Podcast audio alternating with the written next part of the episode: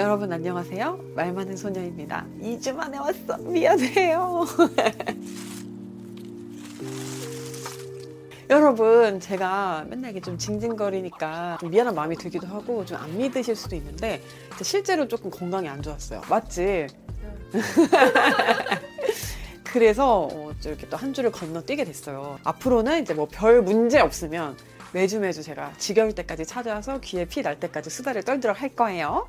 다시 우리 회원님들 집중해 주셔야 돼요. 오늘은 우리 또 보리 피디와 제가 이런저런 이야기를 나누다가 와, 진짜 너무 이 세상에 징징이들이 많다. 저렇게 살다가는 진짜 인생 나락이다. 저태도 못 버리면 서른다섯이 돼도 마흔이 돼도 아줌마 아저씨가 되어도 계속 정신 못 차리고 저런, 그러니까 자라지 못한 아이, 여기서 불쌍하고 연약하고 이런 아이 생각하시면 안 돼요. 약간 애새끼. 정신적 성장을 하지 못한 채 모든 사람이 다 이제 싫어하는 계속 징징거리는 어른으로 이제 성장을 하게 될 수도 있다. 이런 이제 이야기를 하게 됐어요. 그러니까 제가 좀 이렇게 철이 든 거죠. 어떻게 보면은 이 에티, 아이티를 좀 이렇게 벗고 그래도 한 단계 업그레이드 됐을 때 느꼈던 어떤 저의 고쳐야 될 점들, 이런 거를 한번 이야기를 해보려고 해요. 물론 이게 이제 뭐 댓글을 달아주신 분들이나 저에게 와서 고민 상담을 했던 분들을 뭐 비난하거나 그런 건 아니고요. 오히려 그런 분들은 이렇게 관련 영상 찾아보고 고민 좀 해결하고자 뭐 댓글도 보내보고 저한테 디엠도 보내보고 적극적으로 개선할 의지가 있다고 생각하고 자기 문제를 직시하고 있다고 생각을 해요. 그런데 진짜 이런 애새끼들은 늘 자기 연민에 빠져가지고 나아질 생각을 안 하죠.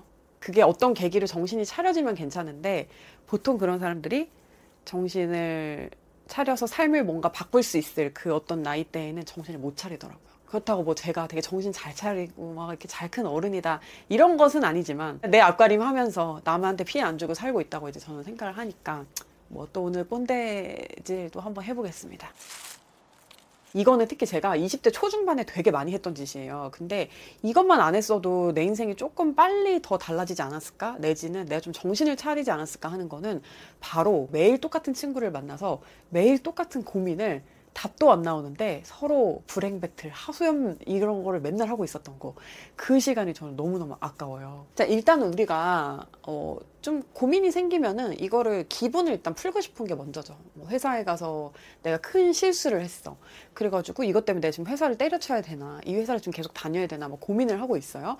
근데 이거를 같은 입장에 있는 친구들끼리 고민을 막 이렇게 나누면 그치, 나 인생만 그런 것도 아니지, 너네 회사도 그지같지 이러면서 마음이 좀 편해지고 약간 어? 쟤보단 내가 난데? 이런 생각이 들으면서 잠시 잠깐 위안은 될 수는 있어요. 그리고 나만 이런 상황에 처한 것이 아니라 우리 모두가 다 지금 시궁창이다 라는 것으로 잠깐 이제 뭐 마음이 괜찮아질 수는 있지만 이게 해결이 되나요?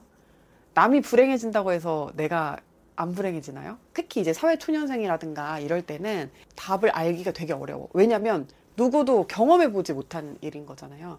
그래서 이럴 때 저는 비슷한 사람들에게 고민 상담하거나 조언을 얻는 거는 별로 좋은 방법이 아닌 것 같아요. 저는 아예 그냥 뭐 내가 사원이면 대리직급, 부장님 이렇게 조금 더 연차 높고 그래도 나보다는 좀 살아봤고 나보다는 인생이 무엇인지 는 모르더라도 피해가야 할 게 무엇인지 약간 이 위험 감지는 되는 사람들한테 이런 고민을 털어놓는 편이 훨씬 더 좋다고 생각을 해요. 만약에 여러분이 대학생이에요 지금. 고등학교 이제 동생이 와가지고 아, 나 지금 이과 가야 될지 문과 가야 될지 고민이다 이런 거 말하면 여러분 말해줄 수 있잖아요.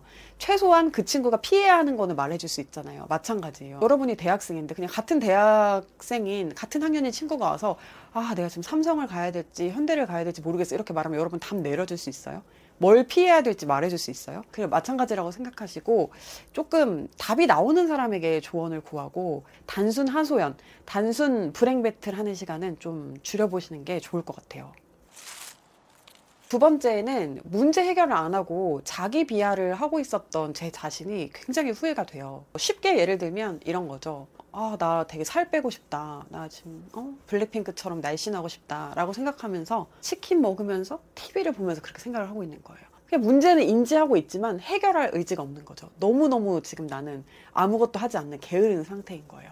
그런데 여러분 생각해보면 그런 거 되게 많아요. 아, 나 지금 토익 구백 점 넘어야 되는데 어떡하지? 고민만 하고 있어요. 시험을 봐요. 토익 칠백 점밖에 안 나와. 그럼 그런 자신을 굉장히 탓을 하고 나는 이거밖에 안 되나 봐. 아, 어떡하지? 막막하다. 에이, 토익 구백은 외국 살다 온 애들이나 넘는 거야. 나는 지금 뭐 외국도 안 살다 왔고 우리 집 금수저도 아니고 영어학원도 비싼데, 이렇게 자기 비하, 어? 이런 환경에 대한 불평 불만 해서 뭐 할 거냐고요. 무언가를 해결할 마음이 있는 사람들은 그렇게 하고 있지 않아요. 치킨 뜯으면서 티비 보면서 부러워하고 있지 않아요. 움직이거든요. 게으르잖아요. 그리고 몸을 안 움직여. 아무것도 안 하잖아요. 그러면 사람이 자꾸 시선이 자기 안쪽으로 이렇게 이렇게 쏠리게 돼요. 그러니까 뭐 밖에도 나가고 뭐라도 하고 그러면 아, 이 다음 단계는 무엇인가, 해결하려면 어떻게 해야 되는가, 이렇게 구체적인 방법이 보이기 마련이에요. 예를 들면 뭐 헬스장 가서 다이어트를 해요. 그러면 아, 한 달 정도 하면 이 정도 빠지겠구나, 이렇게 하면 살이 더 잘 빠지겠구나, 이렇게 해결할 수 있는 방법에 집중을 하게 된단 말이에요. 그런데 아무것도 안 하고 그냥 진짜 머릿속에서 추상적으로 계속 이런 생각만 하고 있으면 이게 결국에는 시선이 좁아지고 나, 나, 나, 나, 나, 나, 내 안으로만 이게 시선이 자꾸 쏠리는 거예요. 그러면서 이게 자의식 과잉이 약간 되는 것 같아요. 그래서 이 자의식 과잉 상태에서는 자기 비하가 심해질 수밖에 없어요. 왜냐하면 내 머릿속엔 나밖에 없는데 못난 내가 너무 많이 보이잖아요. 그러면서 내가 싫어질 수밖에 없고, 내가 싫어지면 자존감도 떨어지고 자신감도 떨어지고 그 문제 해결을 할 수 있는 약간 에너지가 더 떨어질 수밖에 없는 것 같아요. 저도 그런 적이 많아요. 저 실제로 진짜 뭐 되게 성공하고 잘된 사람들 이렇게 보면서 아, 나는 저렇게 못 되는데 저 사람들 되게 좋겠다 이러면서 맨날 이렇게 막 이렇게 막 구경하면서 허송세월 되게 많이 보냈었는데, 그러지 말고 조금이라도 움직여봤으면 어땠을까, 그런 생각이 지금 들더라고요. 그리고 비슷한데 또 되게 안 좋았던 것 중에 하나가 애매한 상태에서 나를 좀 방치했던 거였던 것 같아요. 예를 들면 이런 게 있을 수 있을 것 같아요. 연애를 하는데 어, 이 사람과 뭔가 썸 타는 게 이게 조금 오래됐어요. 왜냐면 나는 충분히 그 사람이 좋은데 그 사람이 뭔가 이렇게 결정을 해주지 않고 어, 딱 마음을 정확하게 보여주지 않아가지고 그냥 이렇게 좀 약간 답보 상태가 되어 있는 거예요. 근데 그런 애매한 상태에 나를 계속 방치를 하면 이게 또 자존감이 떨어져요. 왜냐면 이 방향키를 내가 쥐고 있지 않잖아요. 이 사람이 갑자기 나를 떠나고 연락을 두절하면 우리 관계는 소원해지는 거고, 이 사람이 갑자기 들이대고 갑자기 막 잘해주면 우리 관계는 좋아지는 거잖아요. 가능성을 열어두고 있는 상태라고 할 수도 있지만 저렇게 만족스럽지 않고 애매한 상태에 자꾸 자기를 이렇게 그냥 방치해두는 거, 그 기간에 되게 오래 머물게 하는 거 있잖아요. 그런 게 물론 이게 좀 약간 우유부단한 사람은 이런 게 잘 맞을 수도 있지만 이게 주도권을 이렇게 좀 놓친 상태에서 약간 있는 거, 그런 게 자존감을 되게 떨어뜨리더라고요. 그리고 어떤 거에 대해서 고민을 너무 오래 하는 거 있잖아요. 근데 사실은 이걸 할까 저걸 할까 해보면 답이 나오는 건데 그냥 고민만 되게 오래 하고 있는 거, 이런 것도 정말 시간 낭비인 것 같아요. 그냥 항상 만족스러운 결정을 할 수는 없어도 어떤 결정에 대해서 내가 열심히 살아가고 거기에서 만족감을 느끼면 전 그게 행복이라고 생각을 하거든요. 혹시 불행해질까봐 이렇게 선택을 좀 미루고 애매하게 사는 거, 그거는 여러분들이 조금 안 하셨으면 좋겠다는 생각이 들어요. 그리고 또 제가 후회되는 거는 좀 버럭했던 것들 있잖아요. 막 감정 조절 못하고 급발진하는 그런 것들이 되게 많이 후회가 되더라고요. 사실 이렇게 정색하고 버럭한다는 게 그거다, 내 상처가 정확히 건드려졌다는 증거예요. 만약에 평소에 내가 내 상처에 대해서 되게 잘 파악을 하고 있고 나의 약점을 잘 알고 있고 그거를 그냥 있는 그대로 들여다보고 성찰을 했다라고 하면 누가 그걸 건드렸을 때 그렇게까지 버럭하지 않을 수 있어요. 예를 들면 내가 좀 탈모야. 근데 내가 이걸 되게 잘 알고 있어. 그리고 아, 난 이쪽에 머리가 없구나, 아, 난 왜 이러지? 좀 스트레스를 받더라도 누가 야, 너 대머리네, 탈모네? 라고 했을 때 어, 맞아, 나 여기 약간 여기 머리 빠지고 있어, 이렇게 대처하면 되는데 이거를 내가 나 탈모인 거 알지만 나 자꾸 약간 애써 외면하고 있어. 자꾸 나를 이렇게 들여다보지 않으려고 했는데 누가 너 탈모기가 있다 이러면은 너는 무슨 소리 하는 거야 막 이러면서 약간 이렇게 급발진을 하게 되는 거예요, 사람이. 약간 얘는 조금 애매하지만 무슨 말씀인지 아시죠, 여러분? 우리가 사회생활에서 결국 사람들을 대하고 뭔가 사람들과 뭐, 뭐 협동을 하든 경쟁을 하든 이 관계 속에 있으려면은 상처를 받을 수밖에 없어요. 그런데 이 상처에 또 의연하게 대처하는 것도 되게 어른의 자세라고 생각을 하는데, 이렇게 내가 내 장단점을 잘 알고 있지 못하면 남들이 지적하는 말에 흔들할 수밖에 없는 거예요. 그러니까 이게 감정 조절 못하고 약간 약간 이게 이렇게 되는 거거든요. 그리고 이제 저는 여기에서 이어가지고 내 단점이나 컴플렉스를 너무 숨기려고 하는 것도 좀 약간 자존감이 떨어진다고 생각을 해요. 그러니까 너무 이런 컴플렉스를 막 너무 이렇게 숨기려고 꽁꽁 하는 것도 일단은 불가능해요. 사람들은 겁나 똑똑하거든. 다 알거든요.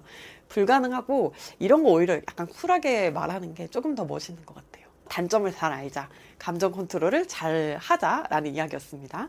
그리고 또 저는 저의 모습 중에 되게 싫고 후회되는 것 중에 하나가, 약간 이게 말 많은 소녀와 연관이 되기도 하는데, 전 되게 자기 설명을 약간 많이 하는 편이었던 것 같아요. 왜냐면 오해를 되게 받기가 싫었고, 그리고 나를 순서대로 차근차근 이해를 시켜야 한다고 생각을 했어요.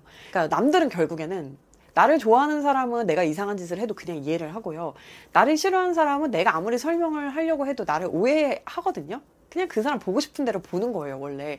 그런데 이 사람이 오해를 하면 그게 제 잘못이라고 생각을 했던 것 같아요. 그래서 이걸 뭔가 막 장황하게 자꾸 저의 뭐 디테일에 대해서 이렇게 막 설명을 하려고 했던 게 좀 후회가 돼요.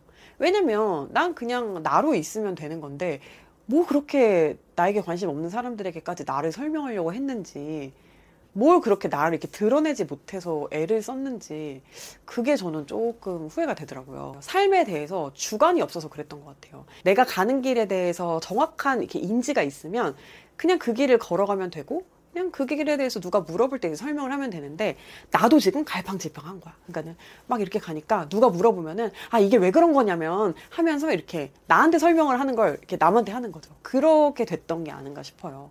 그래서 사실은 인생의 방향성을 되게 어린 나이부터 잡고 그렇게 가는 거는 쉽지 않은 일인 것 같아요. 저도 지금 저한테 누가 너는 어떤 삶을 살고 싶어? 너는 인생관이 뭐야? 라고 물어보면은 이 머리에 이렇게 이렇게 새 이렇게 떠다니는 거 있잖아요. 어, 어, 약간 이렇게 되기는 해요.